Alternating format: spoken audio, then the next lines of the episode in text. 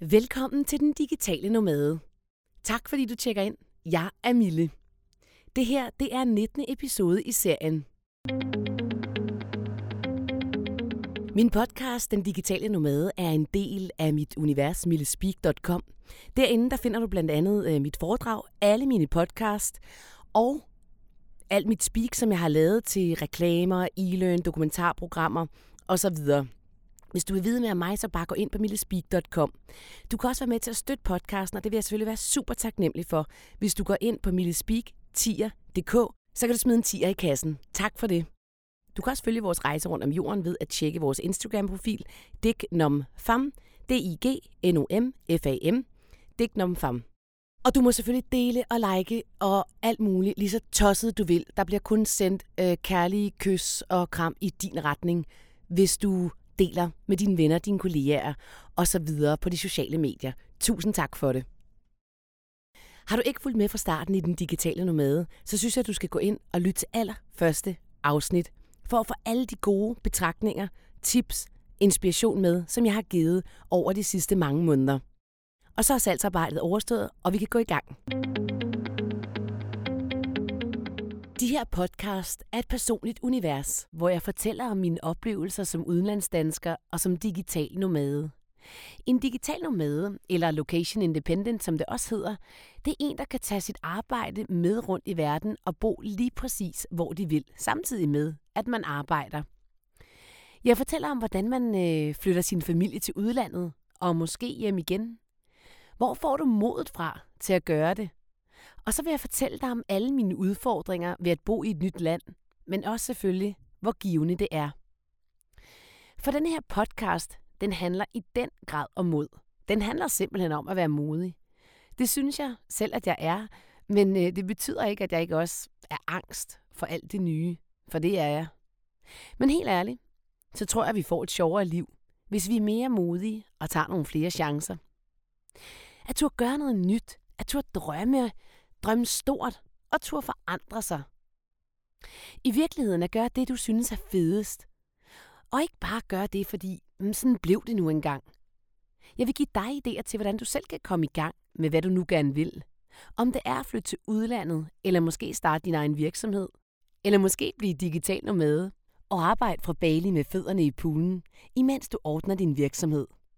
Jeg har gjort alle tre ting, og de ting, som jeg taler om i det her program, det er alle sammen nogle ting, som jeg har prøvet og oplevet og blevet klogere af. Altså både at starte min egen virksomhed, jeg har også flyttet til udlandet, og jeg ved i den grad også, hvordan det er at være digital nomade. Fordi lige nu, der rejser jeg jorden rundt med min familie. Lige nu, der er Den Digitale Nomade i Florida. Og øh, Florida var faktisk ikke på listen over de destinationer, som øh, vi skulle have været til. Men øh, der skete jo det, at øh, der var en lille orkan, der hed Irma. Og Irma øh, ville gerne lige forbi både Florida og Charleston, som vi allerede havde booket flybilletter til. Og derfor blev vi nødt til at aflyse vores fly til Charleston og vores Airbnb. Og øh, noget af det, som jeg virkelig har lært ved at rejse, det er at være omstillingsparat. Du skal hele tiden være omstillingsparat. Om det så gælder dit arbejde, eller om det gælder det at øh, finde en ny destination, finde et nyt sted at bo, eller hvad det nu kan være. Der er ikke noget med, at jeg havde forestillet mig. For kan du bare glemme alt om. Og altså, vi er jo ikke vant til fra Danmark, ligesom at skulle tænke over øh, orkaner og jordskælv og hvad der ellers er øh, af, af naturkatastrofer ude i verden. Sådan, så man skal tænke, okay, der kan jeg ikke tage hen, eller der kan jeg ikke lige arbejde, eller hvad det nu kunne være. Og det er jo også, det er lidt en ting, man også skal lære. Jeg må sige, det er altså lidt et fuldtidsarbejde, og øh, skulle, øh, skulle ligge og finde rundt i, hvor man skal bo, og hvor kan vi nu tage hen, og aflysning af fly, og Airbnb, og nye bookninger, og man vil også gerne finde et ordentligt sted at bo, og så videre, så det er ikke helt bare sådan noget crap. Og øh, det, det må jeg sige, det tager virkelig lang tid. Og det kan jeg også godt huske fra vores andre rejser, vi har været på. Og jeg kan, vi talte faktisk lidt om, at ej, vi skal være bedre til at booke lidt længere ud i fremtiden.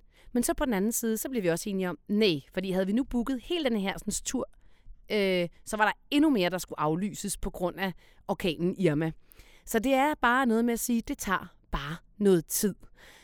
Og jeg vil så lige sige, Charleston, var totalt oversvømmet. Og lige den dag, vi skulle have landet, der ramte orkanen. Og vi kom jo til Charleston senere hen og kunne se øh, skaderne faktisk, og de store huse nede ved vandet havde bare stadigvæk store plader træ hammet op foran vinduerne. Så det havde været ret voldsomt. Så omstillingsparat er helt klart kodeordet. Lige nu, der øh, står jeg i en øh, super fed lejlighed, som vi har øh, booket efter elleve dage i en autocamper. Det vender jeg lige tilbage til om den oplevelse. Men jeg står i mit studie, og øh, det er inde i et lille øh, rum, som vi har bygget det op i. Super godt, øh, fed lyd og alt det der. Indtil jeg går i gang med at skulle speake her i går, og så er der bare den her lyd. Og jeg ved ikke, om I kan høre den nu, men den er her stadigvæk. Og jeg tænker, hvad dalen er det?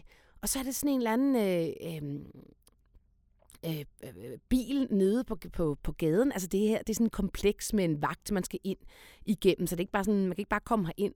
Og jeg havde faktisk lejet det afsted, fordi jeg tænkte, det er uden for sæsonen. Det er lidt pensionistagtigt. Der er en tennisklub, noget pool. Altså det er sådan meget stille og roligt, ikke? Som vi havde brug for. Og øh, så sker der det, at øh, de er ved at få renset tæpper. Og den her tæpperensningsmaskine, den larmer som ind i helvede. Og jeg stod bare og tænker, dammit, fordi i morges klokken otte, min tid, havde jeg en Skype-session med Supersonic og Fitness World. Og øhm, det er nogen, jeg har speaket for i et års tid, og jeg er rigtig glad for dem som kunde. Jeg, de kender mig, jeg kender deres brand, og vi har et rigtig godt samarbejde. Men det er klart, jeg kan ikke levere lyd med en... Øh, En gulvtæpperensende sugeudstyr i baggrunden. Det vil jo lyde af helvede til. Og det er jo ikke, fordi det er sindssygt voldsomt. Det er ikke sådan, okay, det går bare ind og ødelægger det hele. Men du kan bare høre den der sådan, tone, der ligger sådan ned under, der går ind. Hold nu op, hvor er det irriterende, ikke? Omstillingsparat igen. Okay, hvad gør jeg? Kan vi flytte studiet et andet sted hen? Er der måske en bedre lyd ude på badeværelset, hvis vi stiller det op der? Vil man kunne høre det der? Alle de der ting. Så i går, der går jeg ned og sætter mit bedste charmerende smil på, som jeg overhovedet kan.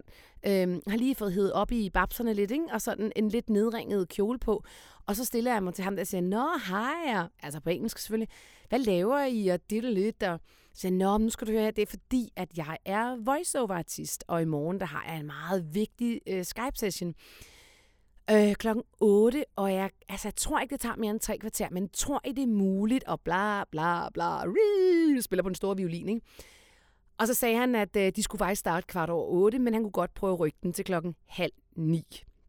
Og jeg siger selvfølgelig, tusind tak, og det, det, det, og håber på, at der ikke er andre besynderlige lyde, fordi de også render rundt med sådan nogle, der, jeg ved ikke, om I kender dem, det brugte de også i Spanien, der har de sådan nogle, øh, hvor de fejrer blade med sådan en maskine, så det puster blade rundt. Altså i virkeligheden, så virker det ikke en skid, for man puster bare bladene et andet sted hen. Men det synes man åbenbart er smart i udlandet. Øhm, klokken, og jeg havde så skrevet til... Øh, til Malene der, min kunde, at øh, vi er lidt øh, i, i tidsnød, fordi at min nabo har gang i et eller andet bygningsprojekt. Så vi har ligesom en halv time, hvor normalt har vi en time, og den her gang var der faktisk noget mere speak, jeg skulle lave, end jeg plejer.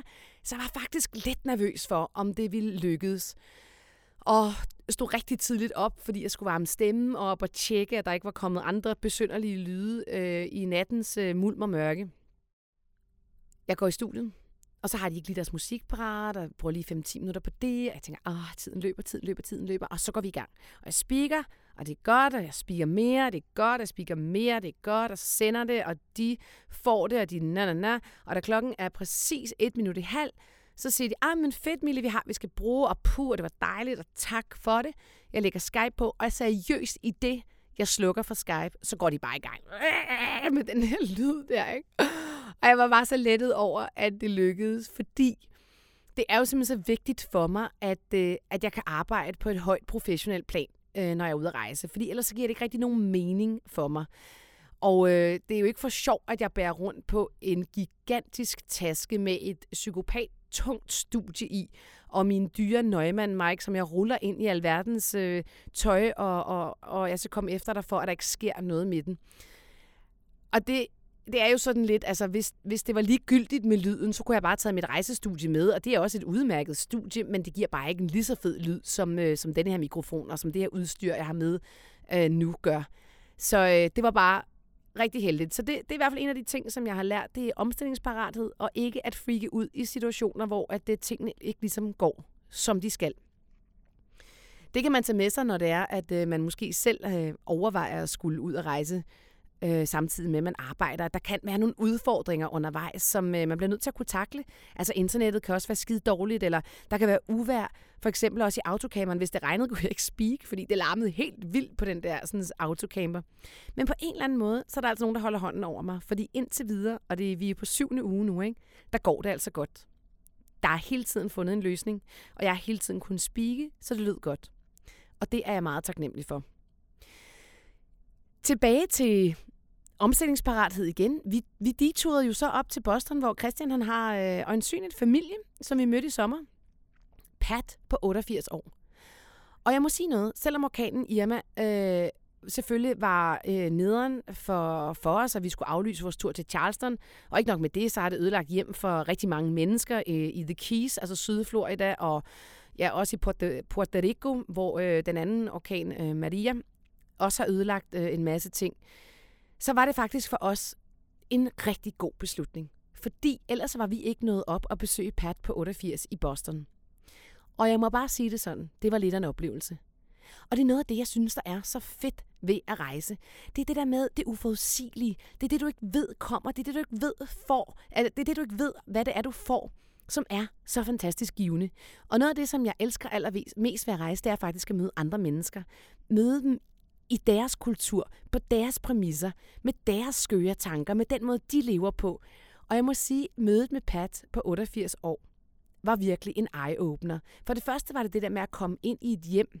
Vi fik lov til at bo der hos hende øh, i tre dage, og komme ind i et amerikansk hjem og se, hvordan det fungerede.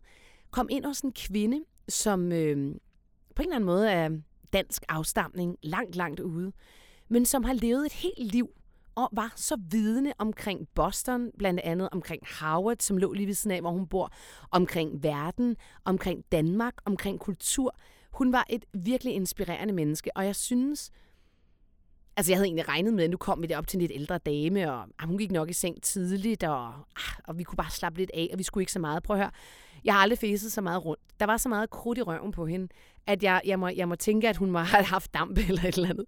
Hun var så energisk og fyldt med energi, og hun havde planlagt, at så skulle vi på Harvard, og så skulle vi se det. Så skulle vi ud og spise hummer, og det var ikke bare sådan nogle små femsede hummer, man får i, i Danmark. Ah nej, det var altså en hummer, som på størrelse med en ordentlig fisk, som du ligesom blev mæt af. Både østers og hummer fik vi. Så skulle vi, øh, så skulle vi ud og sejle på en eller anden sø, og, og børnene skulle høre en eller anden historie om nogle ænder, som var gået øh, over vejen i Boston og ned i en eller anden sø. Det var et eller andet eventyr, som hun læste for dem. Hun købte bogen til dem, som hun sad og læste op for dem. Og bagefter skulle vi så på tur og opleve denne her sådan, øh, bådtur øh, på den sø, hvor de her ænder var kommet til. Hun var simpelthen så fantastisk. Og så var hun også øh, meget amerikansk. Og hvordan skal jeg forklare det? Nordamerikansk. Altså hun var... Hun havde de rigtige holdninger, og hun, øh, hun var bare et virkelig spændende, spændende menneske. Hvis du godt kan lide, hvad du hører, og du gerne vil støtte podcasten, så gå ind på millespeak punktum d k og smid en tier i kassen. Det vil være super taknemmelig for. Du kan også bare følge linket lige under podcasten. Vi mødte også hendes datter og hendes kone, de kom også til middag, og hvor vi sad og snakkede, og både om børnene og den måde, vi levede på, og den måde, de levede på, og det var ekstremt spændende at, at følge med i. Og Pat, hun fortalte mig, at da hun var otte år gammel, da hun simpelthen sejlede til Danmark på sådan en cruise med hele sin familie, og det tog tre uger. Men den her tur, altså jeg tror, de har ret mange penge, det må de næsten have, det må de altid have haft på en eller anden måde, hvis man på det tidspunkt... Øh, hun var otteogfirs, ikke? Så øh, det, det er et stykke tid siden. Kunne sejle hele vejen til Danmark øh, i sådan en cruise der, når man er otte år. Men hun fortalte mig bare, at det stod soleklart. Alle de oplevelser, hun havde haft. Og det gjorde mig jo på en eller anden måde virkelig glad, fordi min datter er også otte år. Og jeg håber da virkelig også, at mange af de oplevelser, hun får nu, vil lære sig i hende, og noget, hun vil kunne huske og have glæde af øh, resten af sit liv. Og det er jo ikke, fordi man behøver at kunne huske alle oplevelser fuldstændig øh, soleklart. Og vi har jo i øvrigt også mange flere billeder i dag, der kan underbygge de øh, oplevelser, som man har. Det havde man jo ikke dengang. Men jeg tror bare, det der med, at man, hvis man har fornemmelsen af at have været et sted, eller oplevet noget, eller en kultur, og været en del af, af, af en oplevelse. Øh, og det kan lære sig i en. Det kan man lære rigtig meget af, tænker jeg. Cambridge, hvor vi boede i Boston, var et super fedt sted. Så kunne du tænke dig at tage til Boston, så vil jeg anbefale dig at tage til Cambridge. Mega cool sted. Altså små, hyggelige bygninger. Kun universitetsmiljø. Masser af unge mennesker. Fede, trendy butikker, hvor du kunne købe, ja, det kom jeg så også lige til, øh, lækker tøj. Så måtte jeg smide noget andet ud, fordi sådan er det jo. Jeg har ikke plads til mere i backpacken, så ryger der noget ind, så ryger der altså også noget ud. Øh, mega fedt sted. Det vil jeg helt klart anbefale. Og så Harvard øh, museet var virkelig også et besøg værd. Hold nu op, jeg tror aldrig, jeg har været på et museum, som faktisk sagde mig så meget. De havde en gigantisk dyresamling af alle mulige vilde dyr. Så havde de øh, en samling af blomster, som simpelthen var lavet i glas, sådan, så de kunne studere dem på Harvard, om hvordan de her de blomster de fungerede. Så havde de øh, fossiler i massevis. Flotte øh, sten fra grotter og Øhm, lavasten, og amen, det, var, det var virkelig, virkelig imponerende at se, og det var sådan også lavet øh, børnevenligt på en eller anden måde. Så var der en eller anden Minecraft-rute, var det Minecraft, eller I don't know, et eller andet spil, de spiller, hvor der åbenbart også er sådan nogle ting med i. Det var bare meget cool lavet. Så det kan jeg klart anbefale, kan jeg anbefale Cambridge i Boston, og Boston var også et, et fantastisk sted i øvrigt. Men noget af det, jeg sådan virkelig også har lært på den her rejse, det er det der med, at folk, vi møder, simpelthen er så søde. Nu har jeg været afsted i syv uger, og jeg har haft en dårlig oplevelse. Og det synes jeg sgu egentlig er meget godt gået, fordi I skal regne med, at vi er meget ude. Altså, vi er ude hver dag og lave noget og møde mennesker, stort set. Øhm Og det tænker jeg også over, det der med nogle gange, når vi er så bange for det fremmede eller noget nyt. Eller og det var da helt klart også noget af det, jeg bekymrede mig om, inden jeg rejste.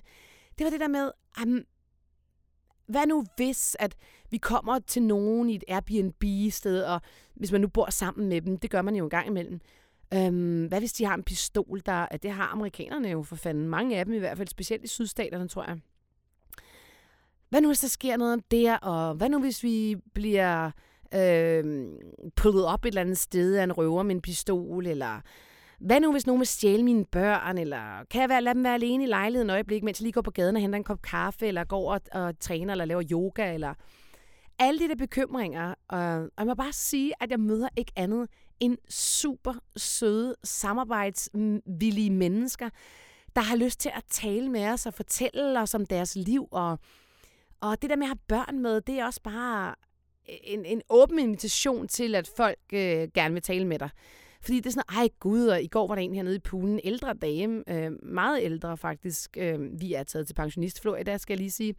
Og øh, som sagde, er det din datter? Og sådan noget. Ja, men det er det. Ej, hvor er hun god til at svømme, og sikke en fantastisk god hun er, og du ved, bla bla bla. Og så begyndte vi at tale, og hun fortalte, hvor de kom fra, og hendes mand og hende havde øh, øh, øh, gået på pension der for to år siden, og købt en lejlighed, og, og du ved, så var det bare spændende at høre lidt om hendes liv, og det var noget af det, jeg elsker ved at rejse. Men tilbage til den ene oplevelse, som ikke var så behagelig. Vi besluttede os jo for at leje sådan en autocamper, en R V, som det hedder. Den var gigantisk. Jeg har lagt et billede af den op inde på, på den her sådan, podcast, så du kan se den. Og jeg var, jeg var ærlig indrømme, jeg var sgu sådan lidt, ah, er du sikker på, skat, at vi skal køre den hele vejen til Boston, der er alligevel, eller undskyld, til Florida, der er alligevel rimelig langt, ikke? Og der kan jo gå tusind ting galt, og med vores held i biler øh, her, det er jo bare temaet på turen, om at øh, de skal øh, ikke virke eller smadres, eller et eller andet tredje, så synes jeg, det var sådan lidt risky at køre rundt i sådan en gigantisk autocamper. Og det vilde er, man skulle ikke engang have et, øh, et stort kørekort. Altså, jeg, jeg skulle ikke ud og køre i den, det kan jeg godt fortælle jer. Anyway.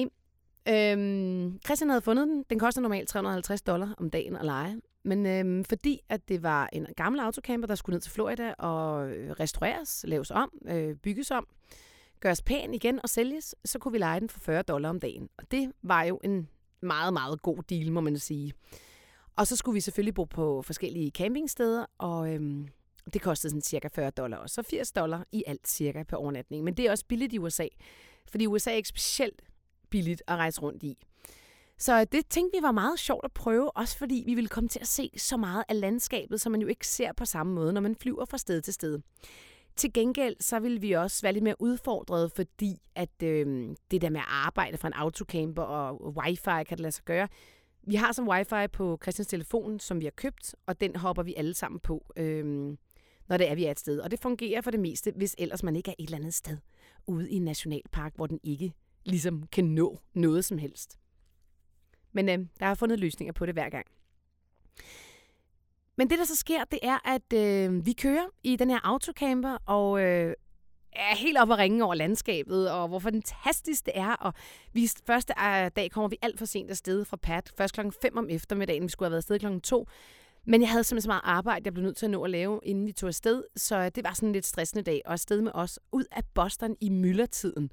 I den her gigantiske autocamper. Scheisse, mand, vi svedte begge to rimelig meget. Vælger egentlig bare så at køre et par timer i stedet for, fordi vi ikke vil køre rundt og ture på, på mørke veje. Vi har ikke, kender ikke autocamperne og så videre, men kommer så til et sted ude i ingenting. Uh, jeg kan ikke engang huske, hvad det hed. Men det ligger cirka to timer uh, syd for Boston. Sydvest måske. Uh, kommer ind der, og der er sådan et... Der er helt lukket nærmest. Der er nok godt nok nogle mennesker. Der så er der sådan en fælles hal-agtig, hvor der er noget lys inde. Så siger Vikus, min søn, ej, der er sgu bingo klokken otte, og klokken halv otte på det tidspunkt. Så jeg, vi skal lige have noget mad og sådan. Ej, mor, jeg vil fandme ind og spille bingo. Og mig og Christian, vi er bare sådan, ej, okay, ruller øjne og totalt arrogant, ikke? Og så kigger jeg på Christian og siger, hallo, vi skal da ind og spille bingo. Vi skal da ind og møde nogle mennesker. Vi skal da finde ud af, hvad det er for nogle mennesker, der kommer sådan nogle steder her. Så vi tog lige vores arrogance og pakkede det langt ned i rygsækken. Og så slugte vi det der sådan, så mad, som vi bare havde købt, øh, og heldigvis skulle vi ikke lave noget.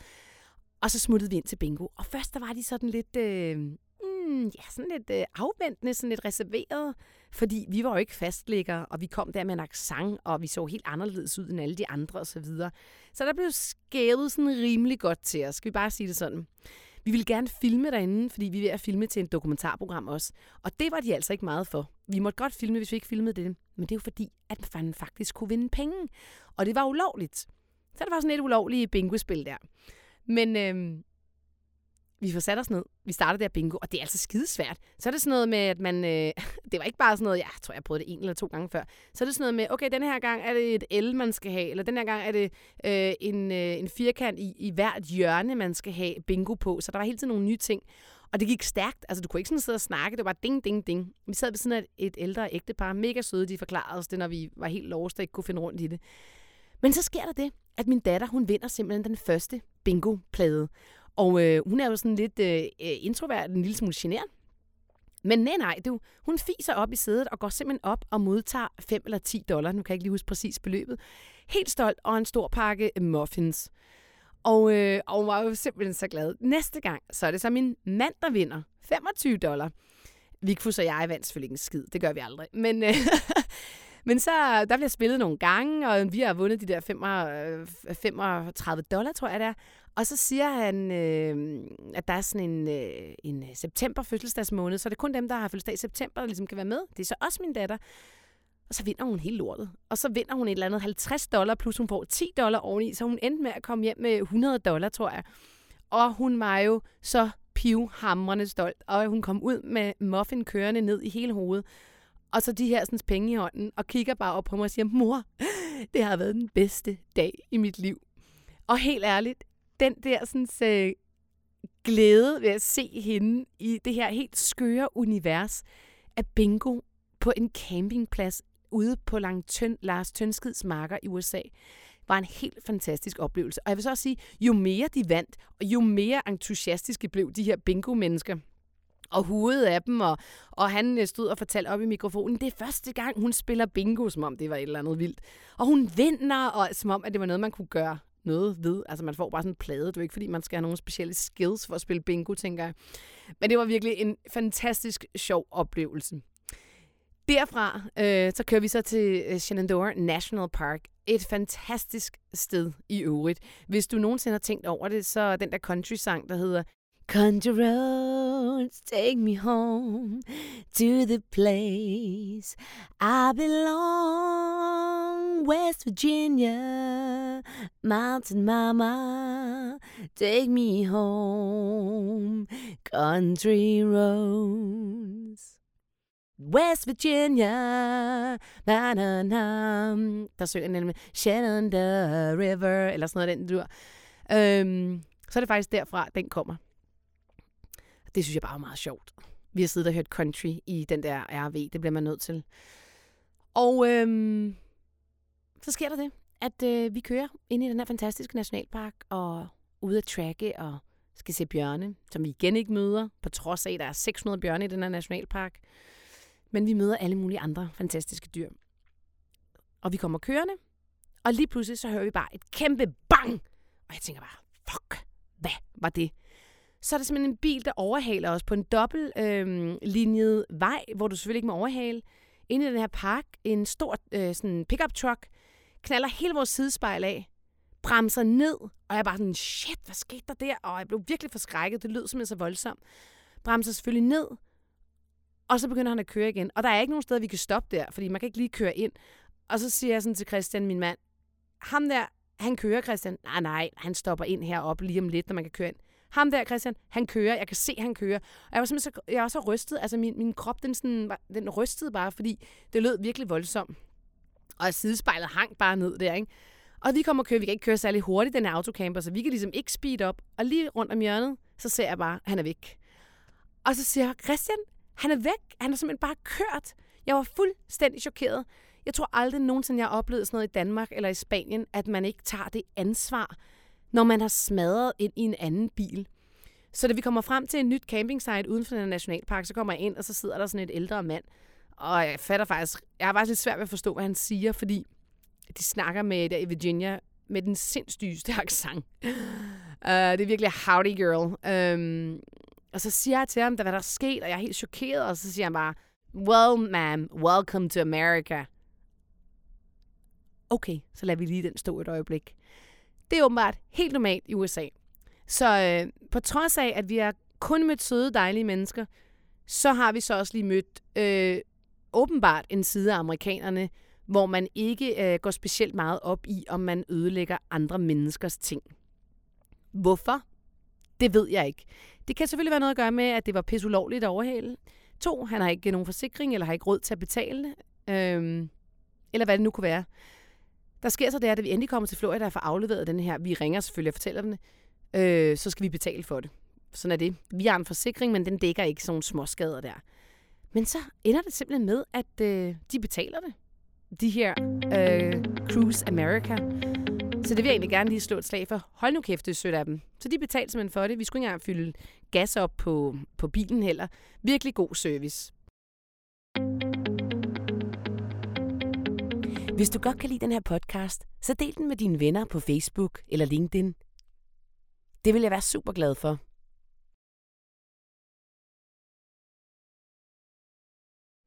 Men det vi skal tale om i dag, og om et lille øjeblik, det er sådan lidt det der med, hvad er egentlig et hjem?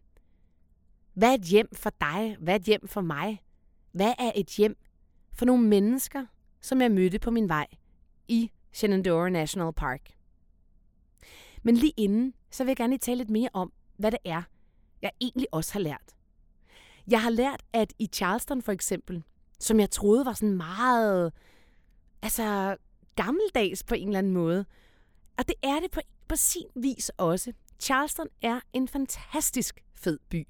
Det er en mega moderne by. Sindssygt fede butikker, masser af unge mennesker, vildt fed vibe, både i Charleston by, men også ude på noget, der hedder Foley Beach, som er sådan en rigtig surfer, laid-back øh, sted, hvor vi var ude at spise øh, også østers igen. Og det er bare sådan, at du får dem kastet i nakken til ingen penge.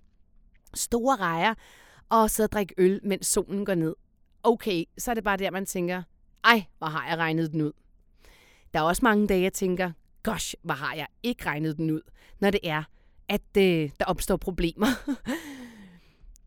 Øhm, men det, der overraskede mig meget i, i Charleston for eksempel, altså der talte vi med en øh, servitrice, og øh, alle steder der, der siger de, yes ma'am, no ma'am, yes sir, no sir. Og hun fortalte, at hvis man ikke sagde det til folk, og det er ligegyldigt, hvilken alder vi taler om her, så var man virkelig uforskammet.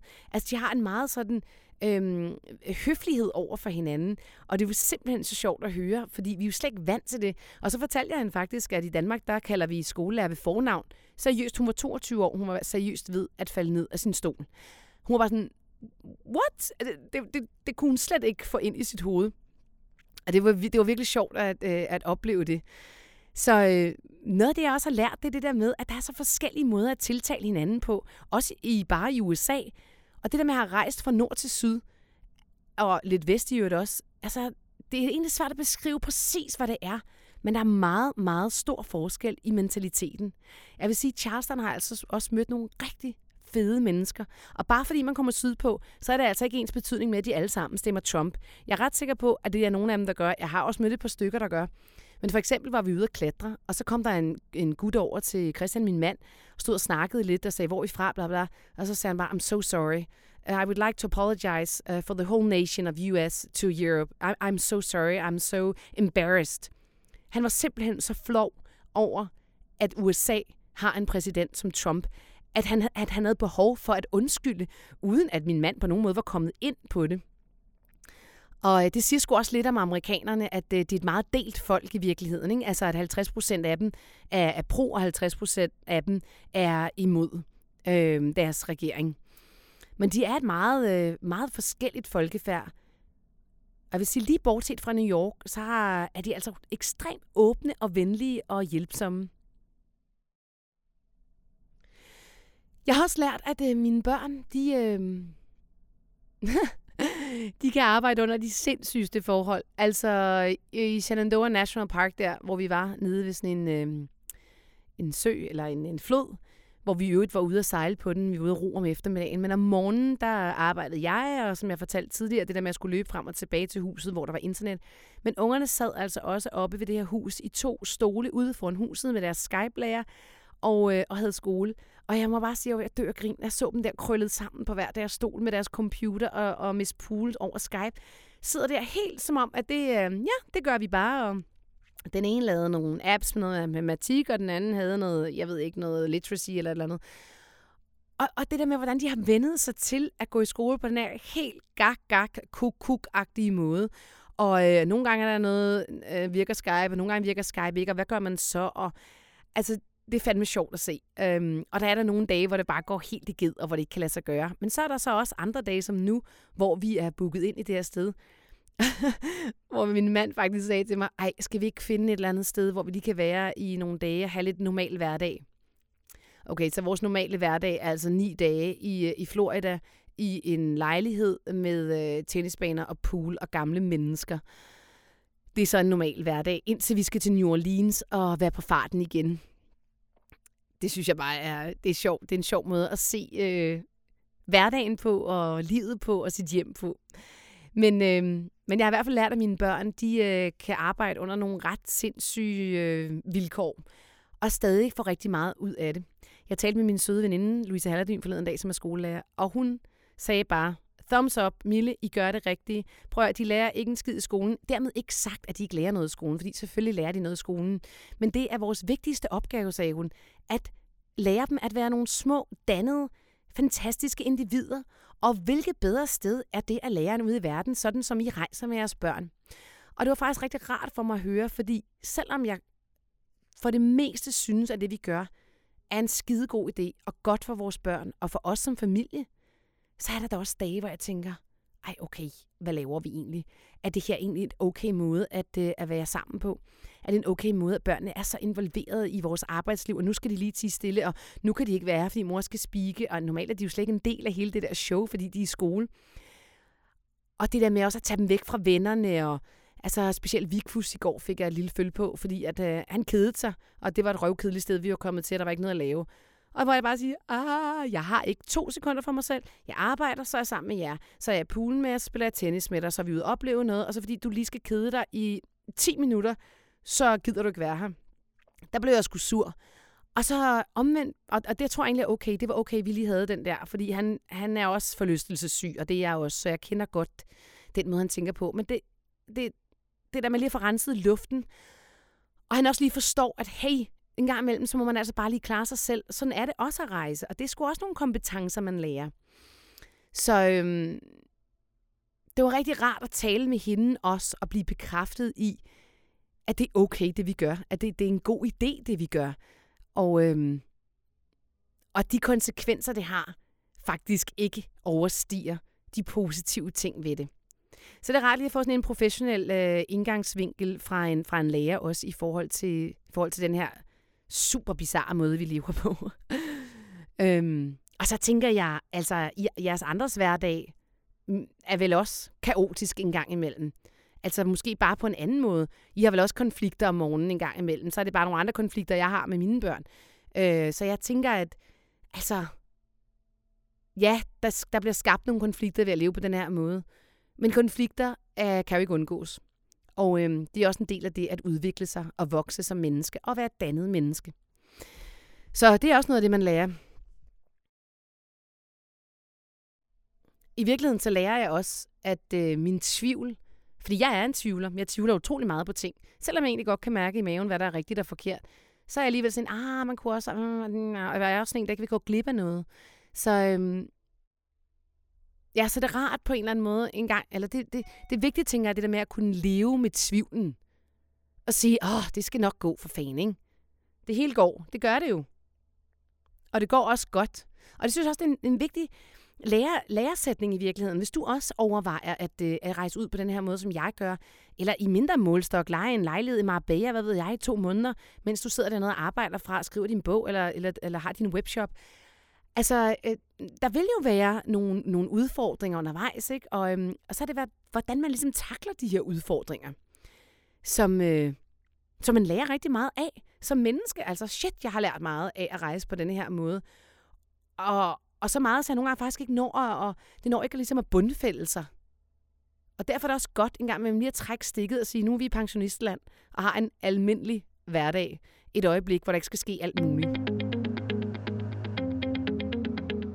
Hvis du godt kan lide den her podcast, så vil jeg være super taknemmelig, hvis du har lyst til at dele den med dine venner, eller kollegaer, eller familie på LinkedIn eller Facebook. Du er også velkommen til at øh, smide en tier i kassen, Øh, inde på øh, lige under linket her. Og ikke mindst, hvis du gider at like den i iTunes, så er du bare en skat. Så er der altså kysser og krammer på vej til dig. Tak for det. Men hvad betyder det der hjem egentlig? Fordi nu er mit hjem øh, jo her i Florida i denne her uge. I sidste uge var det en autocamper, øh, som kørte fra Boston ned igennem øh, U S A på østkysten. Og i næste uge, der er det New Orleans. Og man kan jo sige, nu har jeg boet i Spanien i fem år i nogle andre menneskers, øh, i nogle andre menneskers møbler. Så jeg er i virkeligheden vant til det der med ikke at have mine egne ting. Jeg ejer ikke særlig mange ting. Jeg har solgt de fleste ting. Vi har et lager, hvor der står noget. Men jeg er egentlig ikke specielt knyttet til mine ting. Og jeg må faktisk sige, at det der med at rejse på denne her måde, og med min backpack, med så få ting i, jeg kan jo ikke engang huske, hvad fanden der jeg har. Og jeg ved du hvad, jeg synes faktisk, jeg har for mange ting med. Jeg har ikke nået at gå med alt mit tøj, og jeg har altså én backpack. Og jeg har allerede sendt nogle sko hjem, som jeg ikke øh, ved, jeg ikke kommer til at bruge mere. Det var mine øh, New Yorker-sko, som jeg ville have med, og min mand synes, jeg var åndssvag, og nu er de sendt hjem. Men jeg havde dem på, i hvert fald to gange. Men det der med, hvor mange ting man egentlig omgiver sig med, det tænker jeg er, er meget sådan spændende at tænke over. Fordi prøv lige at tænke over, hvor mange af de ting, du egentlig har, som du bruger, og hvor mange af dem reelt har en betydning for dig. Og hvor meget er bare en ligegyldig skrammel, som du kunne sætte ild til ude i baghaven.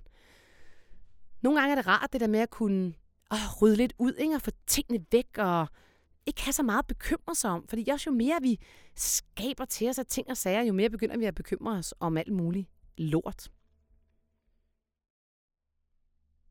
Men altså, mit hjem har jeg fundet ud af. Det handler rigtig meget om at være sammen med Christian, min mand, og mine børn. Når vi er sammen, så føles det faktisk som hjem. Det behøver ikke at være omgivelserne, det behøver ikke at være møblerne, det behøver ikke at være bilen i garagen. Det er egentlig bare, at vi er sammen, så føler jeg, at jeg har et hjem. Og lyder det lidt klichéagtigt? Ja, kunne gøre det da det. Det er sgu da meget klichéagtigt at sige. Men jeg må sige, at det er noget, jeg har konstateret. Jeg behøver ikke alle de her ting. Selvom jeg boede i Spanien, så nogle gange bliver jeg sådan, ej, hvor er den her sofa grim. Jeg kan ikke holde ud at kigge på den, fordi det var ikke min, og den var pissegrim. Og det er da rart, at man lige kan pynte lidt op og have, have nogle lækre ting at kigge på en gang imellem. Men bottom line, når vi sidder og skal dø en dag, så er det sgu ikke det, vi husker, at vi havde en pæn sofa eller en, en, en, en flot potteplante over i hjørnet. Jeg er sikker på, at det vi husker, det er den tid, vi har spenderet sammen med vores familie, vores venner, dem vi elsker, og ikke mindst de oplevelser, som vi har haft sammen som familie. Og øhm, hvorfor jeg gerne vil tale om det der med hjem i dag, det er fordi, jeg mødte inde i den her nationalpark et par, Brooke og Eric. De var oprindeligt faktisk fra Florida, mener jeg. De var lidt yngre end mig og Christian. De var i starten af trediverne, midt trediverne. Og havde to små børn på fire måneder og sytten måneder, som hed Wave og Reef. Wave og Reef. Ret sjovt. Øhm, super søde, snaksalige, mest hende mennesker. De var også digitale nomader. Eller i virkeligheden var det ikke digitale nomader, de var faktisk bare nomader. Den måde, de levede på, det fortæller jeg lige kort. De havde en pickup truck med sådan en... I U S A, der kan du sidde fire i en pickup truck. Så havde de sådan et, øh, et øh, stort sejl, de kunne trække over sådan, altså bagagerummet, man så må sige. Hvor de havde telt, hvor de havde noget udstyr, hvor de havde noget tøj, hvor de havde bleer, hvor de havde sutteflasker, hvor de havde alt muligt. Der boede de simpelthen. Det var deres hjem.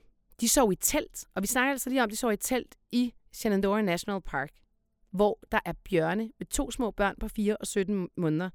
Da vi kommer og fortæller øh, ham, der styrer campingpladsen, der har været bjørneaktivitet de to sidste nætter oppe øh, nordpå på campingpladsen. Altså nordpå, det vil sige i campingpladsen, ikke? Øh, okay, fint nok. Han, øh, hun arbejdede ikke. Hun havde en blog og en Instagram-profil. Hun prøvede at køre op på den livsstil, som de levede. Hun var et utroligt spændende menneske. Hun havde altid haft den her trang til at rejse rundt, også før hun mødte ham. De kendte han i tre år. Han arbejdede som en, der bygger øh, stranden, altså bygger simpelthen øh, strande i sand og sådan noget. For eksempel efter øh, de her orkaner, der har været her, så skal, skulle han alle mulige steder hen og bygge nye strande.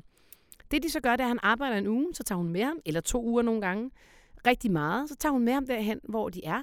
Og øh, hvis de nu er tæt på, hvor forældrene er, Øh, så, så tager hun nogle gange op til hans forældre eller hendes forældre og er der, mens han arbejder, men ellers er hun øh, samme sted som ham. Når de så er fri den næste uge, eller han er fri, så arbejder, eller undskyld, så rejser de.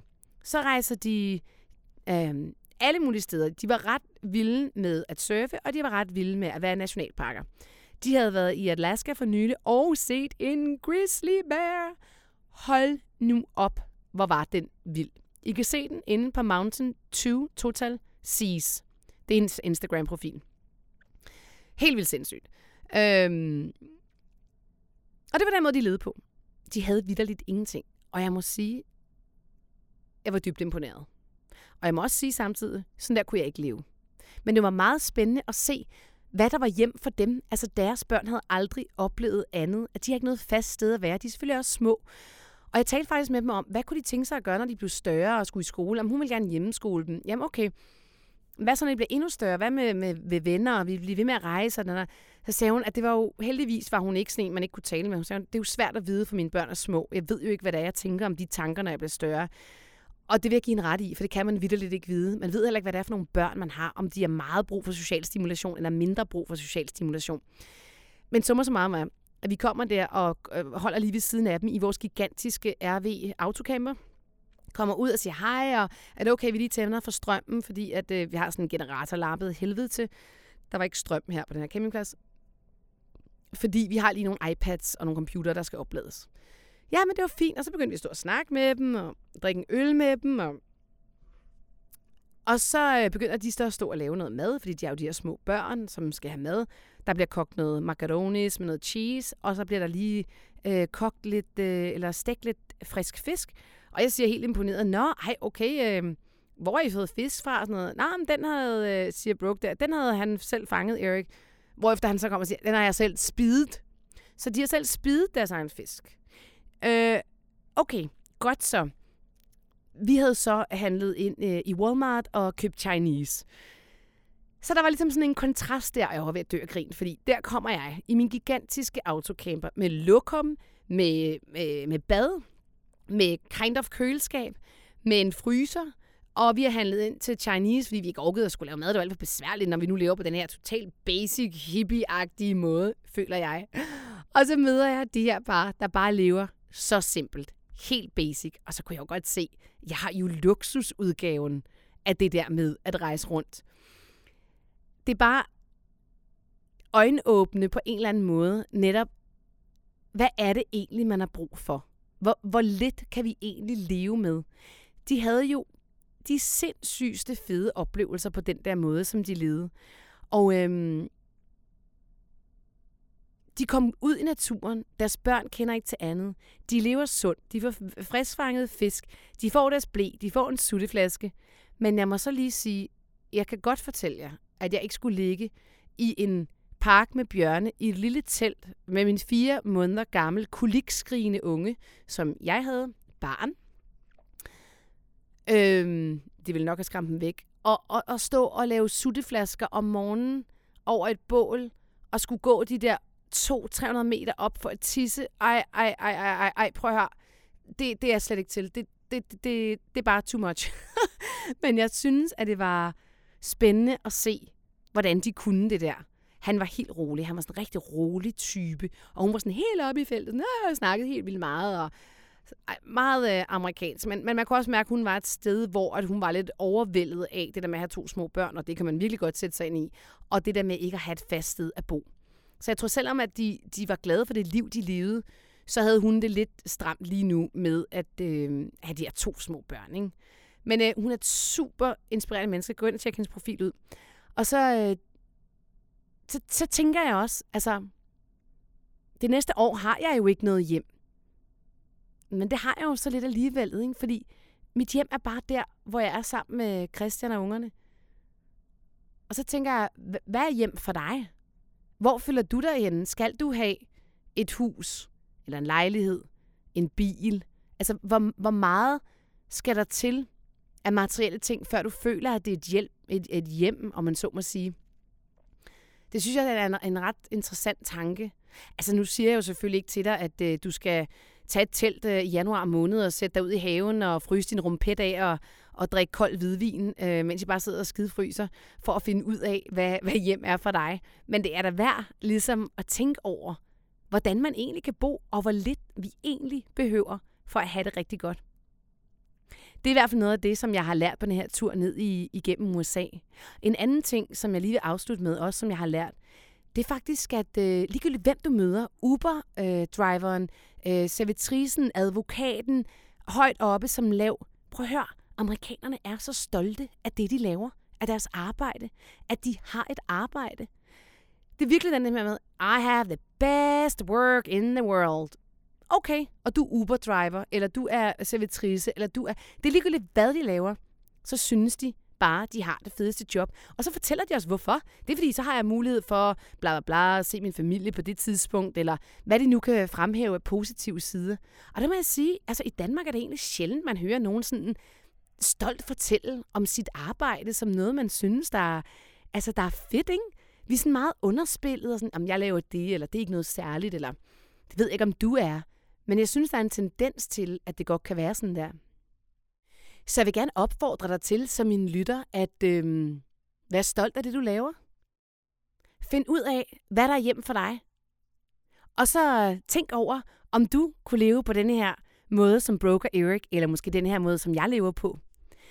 Det er bare godt at en gang imellem at sætte nogle tankespil i gang for at finde ud af, både det, man er vildt glad for, men måske også, hvis der er noget i ens eget liv, man tænker, det kunne jeg egentlig godt tænke mig at lave om på.